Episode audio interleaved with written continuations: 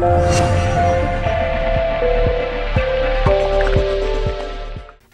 bude rok 2024 z pohľadu investora a na finančných trhoch? O tom sa budem rozprávať s analytikom XTB Marekom Nemkým. Dobrý deň, vítam vás tu. Dobrý deň, prajem, ďakujem za pozvanie. Som veľmi rád, že môžeme rozobrať túto tému, pretože je extrémne zaujímavá. V posledných dňoch sa toho deje veľmi, veľmi veľa.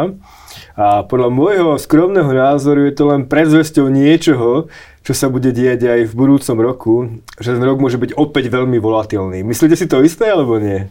No, to je dobrá otázka, keďže um, ja len na úvod taký disclaimer, že ja predpovedať budúcnosť neviem, ja tu kryštáľovú guľu nemám. Tak to, to nevie nikto z nás samozrejme. A nedokážu to asi ani ekonomovia, keďže uh, tie predikcie častokrát nevychádzajú. Um, takže tá volatilita, ktorú sledujeme teraz, hlavne teda na úrokových sadzbách a každopádne na, na nejakých aj tých makroekonomických dátach, je možno predzvesťou niečoho, možno nie. Ja som skôr uh, taký, taký konzervatívnejší, taký viac pri zemi a myslím si, že všetko bude dobré, nejaký ten soft, land, soft, soft landing v ďalšom roku a skôr sa budeme uberať nejakým tým pozitívnejším smerom. Tak, to je, to, to, to je výborné, lebo ja sa na veci pozerám trošku negatívnejšie, ale, ale však o tom je trh, presne ako ste povedali, o tom, o tom sú veci, uh, že nevieme predvídať budúcnosť, ale vieme, že sú nejaké trendy a momentálne tie trendy z môjho pohľadu nie sú až také úplne optimálne. Hej? Že spomaluje nám ekonomika, hlavne teda európska, Amerika sa ešte ako tak drží. Ako vnímate ten veľký makropohľad z pohľadu rastu, z pohľadu inflácie? No presne ako ste povedali, že záleží, uh, do ktorej krajiny sa pozrieme. Uh, ako ste už spomínali, že tá Amerika je na tom o čosi lepšie, uh, ten rast HDP je tam robustnejší, taktiež aj ekonomika reaguje trošku menej na tie úrokové sadzby. Samozrejme je to ešte trošku predčasné, keďže tie sadzby možno tu s nami nie sú až tak dlho, aby sa to dostatočne prejavilo aj v tých konkrétnych firmách a aj v tej konkrétnej, z toho konkrétneho makroekonomického pohľadu. Uh, takže preto práve bude ďalší rok tým zaujímavým rokom. Um, ja som opatrný veľmi s tým soft landingom, aj keď si, aj keď si to ako myslím, ale takisto sme to videli v roku 2007, kedy uh, veľa ľudí si myslelo, že ten soft landing prichádza a už prichádzalo aj to znižovanie úrokových sadzieb a zrazu prepuchla tá kríza na, na trhu s nehnuteľnosťami, čo položilo vlastne celú ekonomiku a uh, s tým spojené aj, uh, aj ďalšie globálne ekonomiky. Uh, takže, takže v ďalšom roku by som, bol, by som bol hrozne opatrný a práve preto nechcem urobiť nejaké uh, v, v súčasnosti nejaké obrovské predikcie, ktoré uh, by možno naznačili, uh, ako, ako to bude vyzerať v tom ďalšom roku, ale skôr by som, skôr by som stále uh, bol tým pozitívnejším hlasom. Na druhej strane, keď sa pozrieme do Európskej únie, uh, tu už je to čosi horšie, HDP nám stagnuje, uh, predsa len tie ceny energií boli väčším zásahom u nás v ekonomike, keďže, um, keďže sme jednak bližšie tomu Rusku, jednak sme závislejšie na tom Rusku um, a máme tu na rozsiahlejší priemysel, či už v Nemecku, na Slovensku, v Česku. Takže um, to, sú, to sú energeticky náročnejšie ekonomiky a keď nám takto zrastie cena energie, tak sa to, sa to konec koncov musí prejaviť.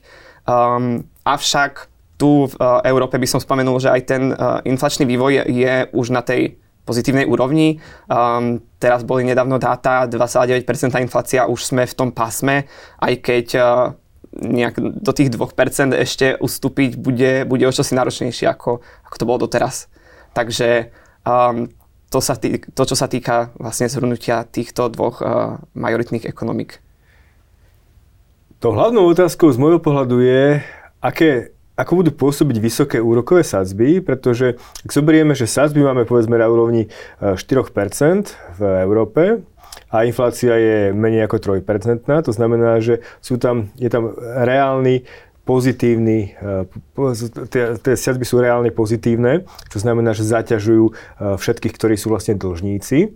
A otázka je, či sa takéto niečo dokáže, dokáže odignorovať, alebo či je to faktor, ktorý bude pôsobiť dlhodobo negatívne, pretože ono bola situácia úplne iná, keď boli nulové sadzby, vtedy to bolo veľmi jednoduché, ale teraz keď sú pozitívne a sú pomerne vysoko pozitívne, či to nebude zaťažovať ekonomiku a práve toto nie je ten faktor, ktorý hrozí veľkými problémami.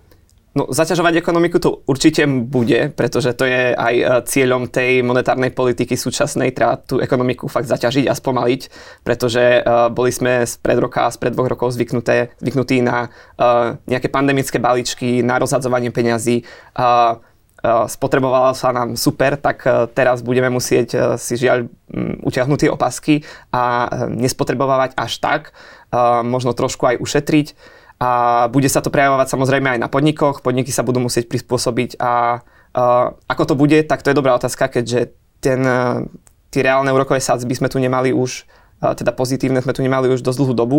Uh, podniky sa vysporiadavali skôr s tými peniazmi zadarmo. Mali sme tu nízke úrokové sadzby v Európskej únii dokonca v okolí, v okolí tej nuly, takže um, podniky mohli financovať um, samozrejme čo, čo len chceli, akékoľvek projekty a ten dopad tam možno nebol až taký markantný, keby ten projekt nevyšiel.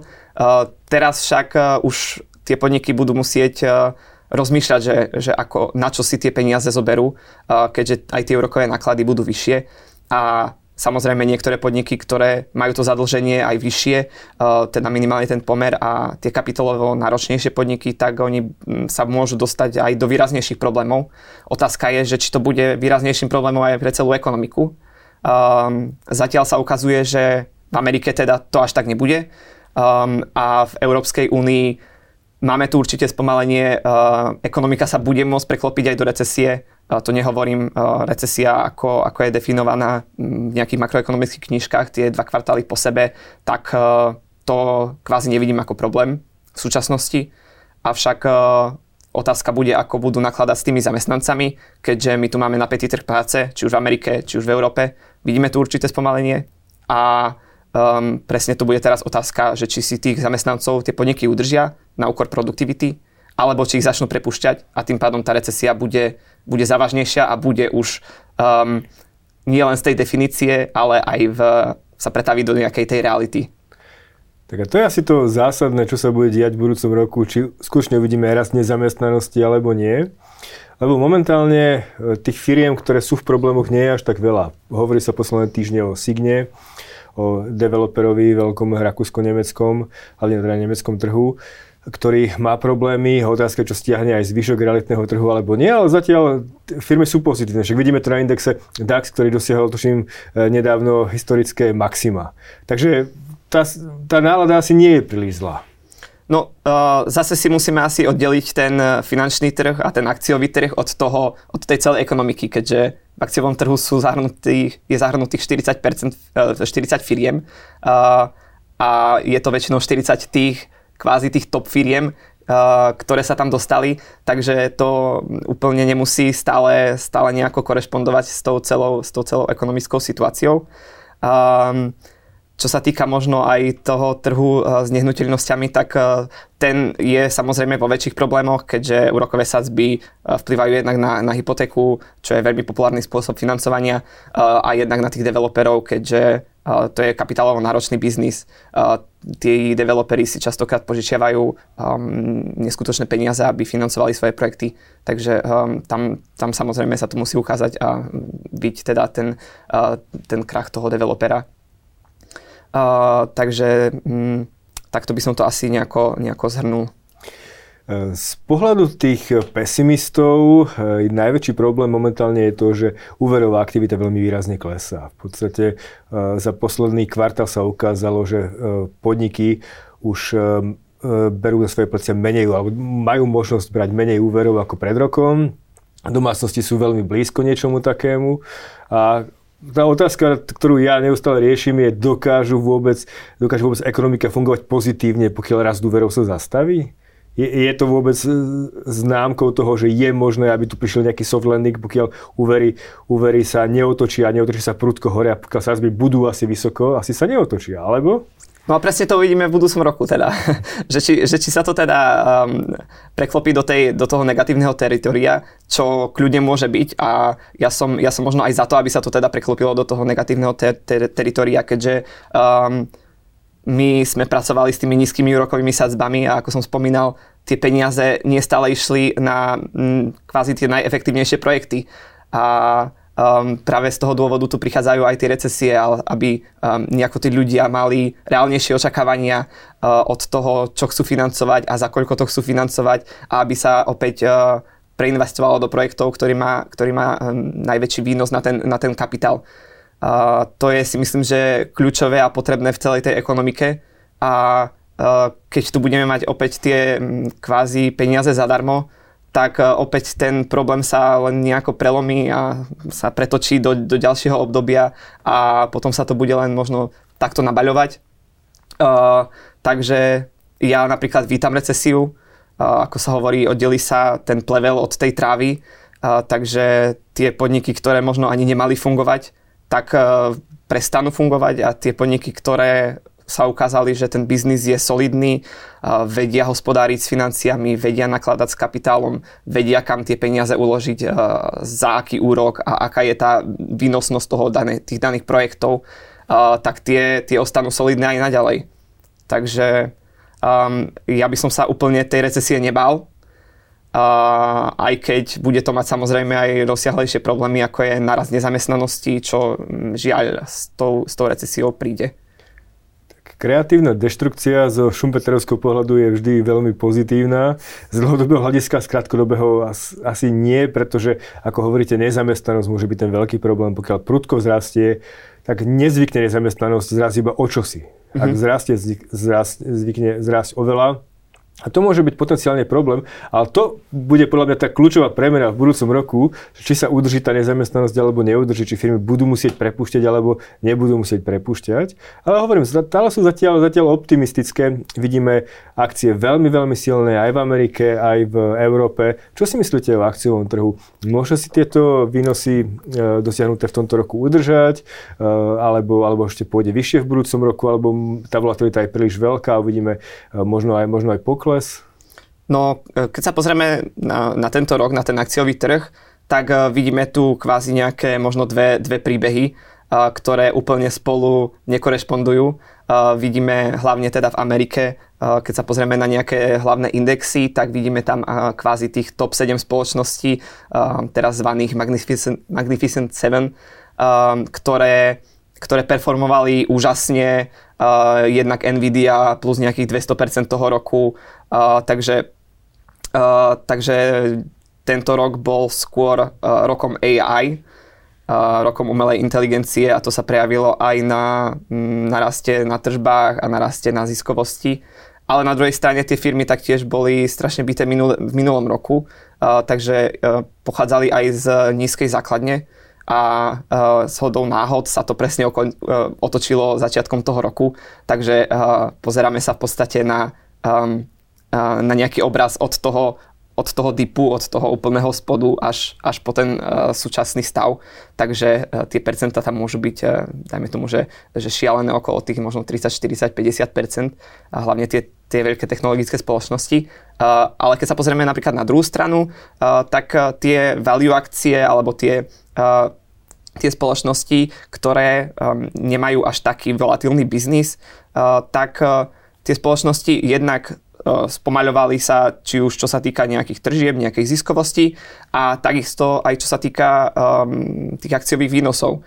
Uh, tie spoločnosti teda tých zvyšných, napríklad S&P 500, tých zvyšných 493 spoločností uh, výrazne stagnovalo. Takže uh, ten pohľad, keď sa na to pozrieme celkovo, uh, tak je to super, ale v súčasnosti je to príbeh, príbeh tých 7 firiem a príbeh umelej inteligencie. Tá téma dominovala samozrejme tomuto roku a možno bude aj budúcom roku dominovať. To uvidíme, s čím prídu nejaké, nejaké firmy. Včera Google hlásil Gemini, čo môže byť potenciálne veľmi zaujímavá vec opäť pre, pre podporu umelej inteligencie. V každom prípade ale eh, tá sedmička zrastla, zrastla veľmi výrazne oproti ostatným. Nehovoria o Russell 2000, ktorý je v, v, v, v mnoho väčších problémoch, ale pokiaľ sa ekonomika naštartuje, tak naopak Russell 2000 by mal celkom pomerne získať ako hodnotové akcie lebo tie sú momentálne pod stresom vysokých úrokových sadzieb a naopak e, tie možno technologické nebudú až tak performovať. Takže otázka je, na čo by mal investor sadiť? Na, na tú sedmičku, alebo na tie ostatné akcie, alebo na celotrhové ETF nejaké? No, uh, opäť nemám tu kryštáľovú guľu, takže neviem, čo sa stane v budúcom roku, ale myslím si, že kľúčovým faktorom v budúcom roku bude to makro a to, ako sa bude vyvíjať tá celá ekonomika a na základe toho vlastne budú performovať aj tie akcie. Takže keď uvidíme eh, nejaký počiatok toho znižovania úrokových sadzieb, ktoré eh, v súčasnosti sa kvázi reprajsuje, eh, teda investori očakávajú oveľa skôršie znižovanie úrokových sadzieb, ako, ako to napríklad ohlasuje Jerome Pavel z Fedu. Vidia už tú infláciu v nejakých, v nejakých úrovniach okolo tých 2%. Um, teda v hlave, áno, realita je zatiaľ, zatiaľ 3,2. Uh, takže um, uvidíme, že či, že či mal v súčasnosti trh pravdu a či tie úrokové sadzby sa budú reálne znižovať.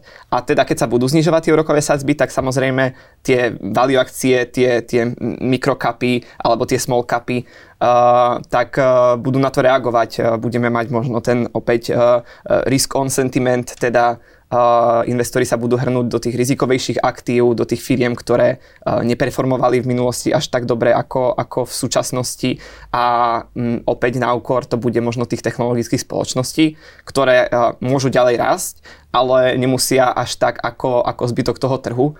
Um, čo sa týka tej otázky, tak ja by som to zhrnul asi nejak tak, uh, že tá neistota v roku 2024 je za mňa um, možno taká, taká veľká, že by som skôr vsadil na ten celkový trh, ako by som uh, išiel po nejakých tých uh, mikrokapoch. Pretože ako som už spomínal na začiatku, tam um, ekonomia sú veľmi zlí v predikcii napríklad recesie. A keď príde, tak uh, tie menšie spoločnosti budú opäť byté oveľa viac ako tie, tie silné technologické spoločnosti. Takže asi toľko z toho pohľadu, čo sa týka akciového trhu. Ja súhlasím s tým, že mnoho bude závisieť od toho, že aké budú vysoké úrokové sadzby a e, centrálne banky sa nechystajú ich zvyšovať veľmi skoro. Hovoríte o Jerome Pavlovi, ale je to náš slovenský guvernér Peter Kažimír, ktorý povedal, že znižovanie úrokov v prvom kvartále budúceho roku je science fiction. Uh, pod jeho komentárom padla otázka, že prečo science, prečo nie iba fiction, ale dobre. takže, takže poďme, poďme ale k tomu, že uh, je tu veľký rozpor medzi trhom, čo vidí trh a čo vidia centrálne banky. A ak budú musieť reagovať, ak budú musieť znižovať tie úrokové sadzby, možno kvôli klesajúcej inflácii, možno kvôli tomu, že ekonomika spomalí príliš veľa, nebude to skôr negatívne ako pozitívne?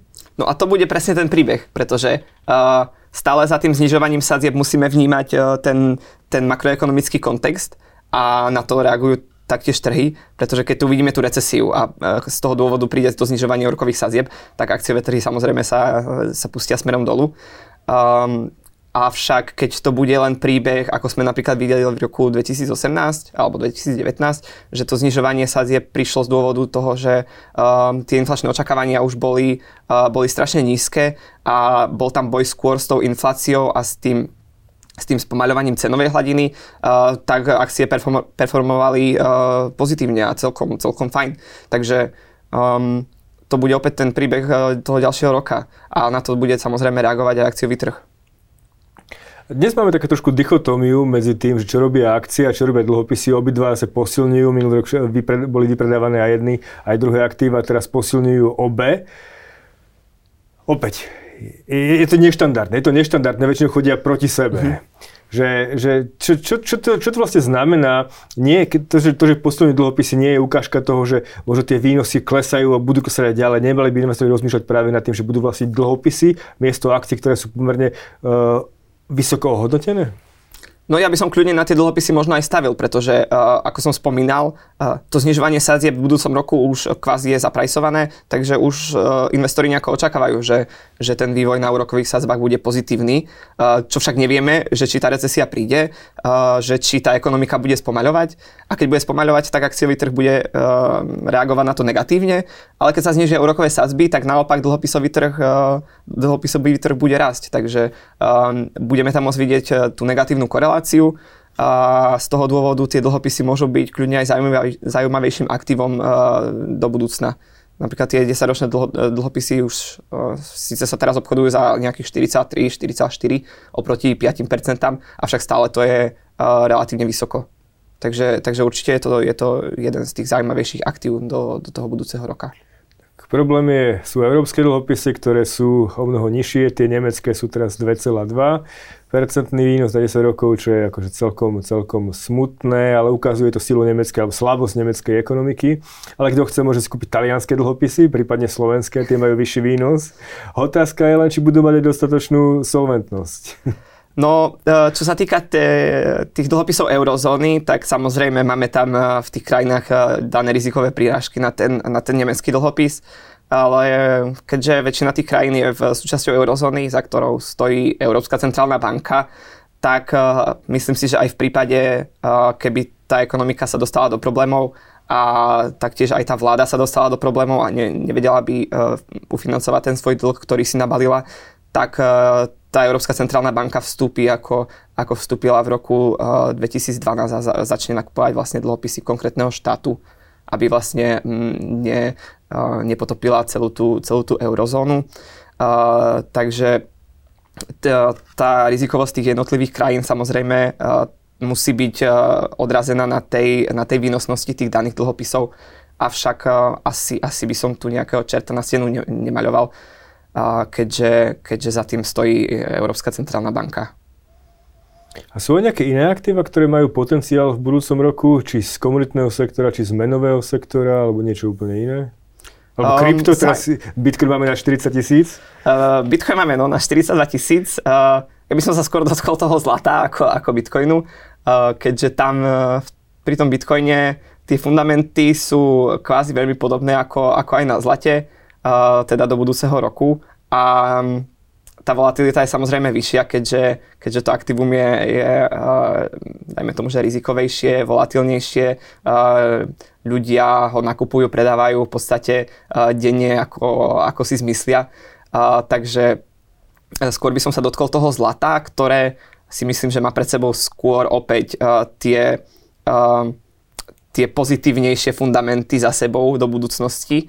Takže aj keď sme ho videli v súčasnosti už na, na lokálnych maximách, ktoré samozrejme asi za, za 3 sekundy sa vymazali, pretože tam bola nejaká technická psychologická hranica a tí obchodníci s tým neboli veľmi spokojní. Avšak eh, zlato výrazne reaguje či už na tie úrokové sadzby, keďže zlato neniesie žiaden výnos a investori ho chcú eh, držať možno menej, keď, keď tie úrokové sazby sú na 5%. Ale keď sa budú postupne znižovať, tak to zlato bude pre nich atraktívnejšie a atraktívnejšie. A, takže um, pokles výnosov bude, bude prospievať aj zlatu, alebo taktiež aj striebru. Um, a čo sa týka možno ešte ďalšieho takého uh, pre zlato pozitívneho efektu, pre ľudí menej pozitívneho efektu je uh, tá, ten geopolitický vývoj, ktorý je neskutočne napätý v súčasnosti. Um, vidíme tam uh, Uh, vidíme tam situácie, aké sme uh, nezažili za posledných 20 rokov a um, to napätie sa stále kvázi len stupňuje. Stále tam vidíme nejaké napätie medzi či už USA a Čínou.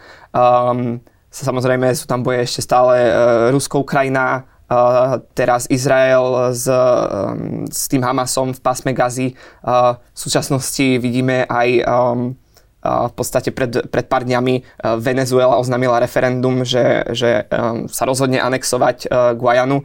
Um, takže to referendum samozrejme prešlo, síce účasť bola strašne mizerná, ale e, prezident to ohlasil ako, ako teda uh, veľký úspech, keďže to malo nejaké 95% hodnotenie. Um, síce sa väčšina ľudí nezúčastnila, ale uh, on to považuje za veľký úspech a teda už ohlasil, že, že časť Guajany je teda um, už uh, kvázi Ehm, vlastne na Venezuelou, alebo už by mala patriť pod, uh, pod čas Venezuely, pričom to je uh, úplná, úplná hlúposť, že, že takto, takto si odhlasovať nejaké, uh, takto si odhlasovať a zabrať vlastne nejaké územie. Ja, ja len doplním, samozrejme ide o ropu, lebo ide o peniaze a peniaze sú vždy na prvom mieste v všetkých týchto rozhodnutiach. A možno, možno ani nie, možno predsa len je tu politika, budúci rok sú voľby v Venezuele, tak uvidíme, že ako, a, ako, ako ďaleko pôjde E, eskalácia v tomto smere. Ja len možno keby som doplnil, ano. že ono áno, ide aj z časti o ropu, keďže um, keďže tá Guajana má zásoby a, a operuje tam napríklad Exxon v ich, v ich vodách a ťaží dostatočný počet barelov, avšak Venezuela má uh, tiež obrovské zásoby. Venezuela, Venezuela je krajina s najväčšími zásobami ropy, uh, takže že toto úplne, úplne nie je riešením a mohli by si k, k, kvázi uh, vybudovať tam bohatstvo uh, na tej rope, avšak uh, nerobia to efektívne a očividne toto je, toto je ďalšia cesta, že prevezmu tých, ktorí, to, ktorí sa rozhodli robiť to efektívne, teda zavolať tam firmy zo zahraničia, ktoré by im pomohli, ktoré majú to know-how a oni vlastne ich len e, vzdania 50% a budú mať z toho príjmy do štátnej kasy. Venezuela to nespravila, Venezuela sa rozhodla ísť iným smerom a teda e, to sa prepísalo aj na celkovej ekonomike.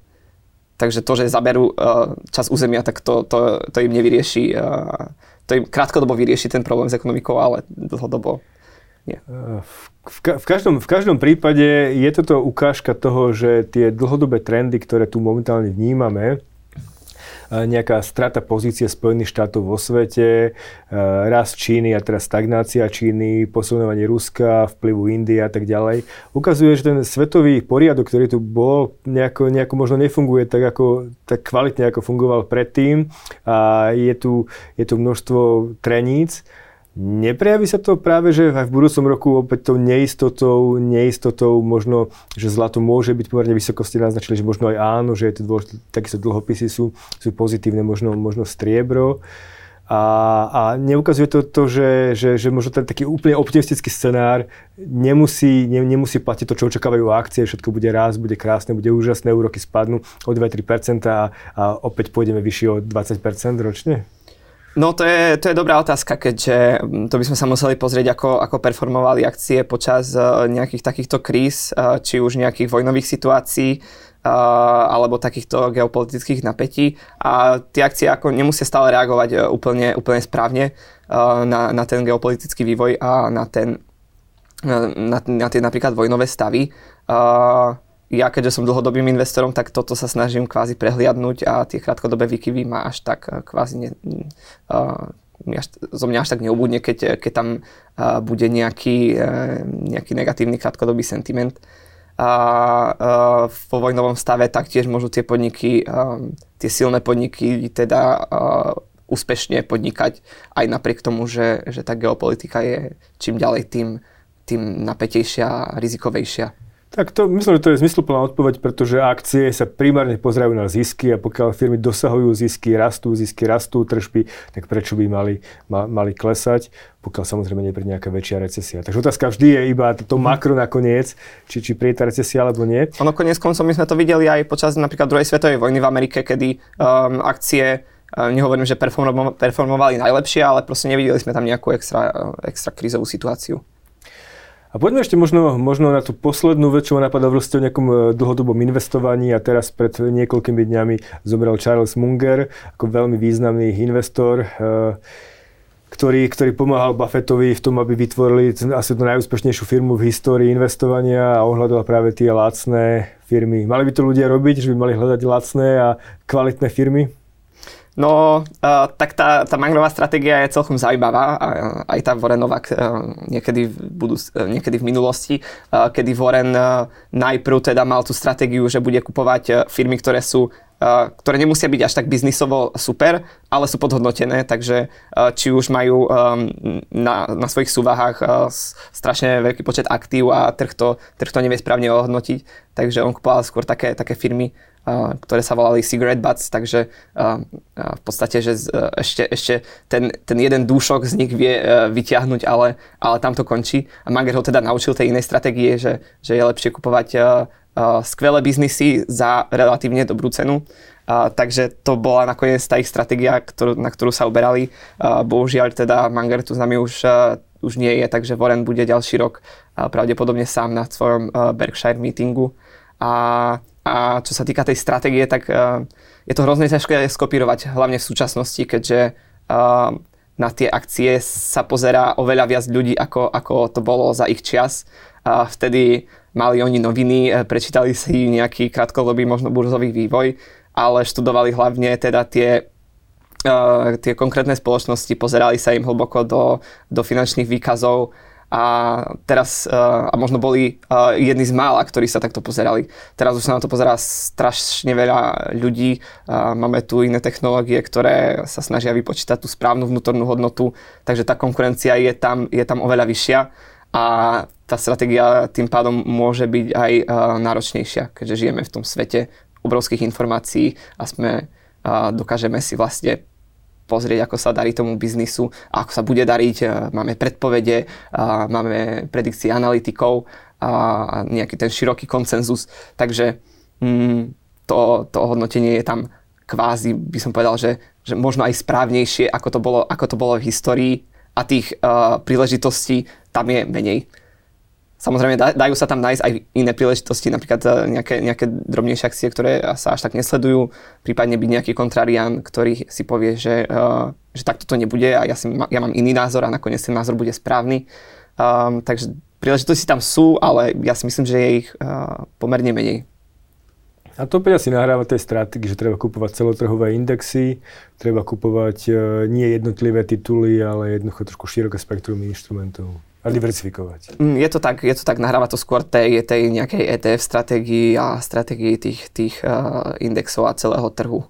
Avšak uh, to sa môže odraziť aj na tých výnosoch do budúcna. Keďže ako, tým, že sme tu mali tú stratégiu, ktorá fungovala nejakých, dajme tomu, že 100 rokov, keď sa pozrieme na nejaký ten, na, na, na tú históriu, tak neznamená, že to bude fungovať aj ďalších 50, alebo ďalších 20, alebo ďalších 60 kľudne sa to môže otočiť a aktívni správcovia môžu opäť tam nájsť nejakú, nejakú tú alfu, nejaký ten nadvýnos, keďže môže sa kľudne stať, že, že ľudia už nebudú takí ochotní pozerať na tie konkrétne tituly, kúpia si indexy a bude im kvázi jedno, čo je ten biznis a čo, čo robí tá daná firma, aké majú zisky a len sa budú tešiť z toho, z toho rastu tých indexov.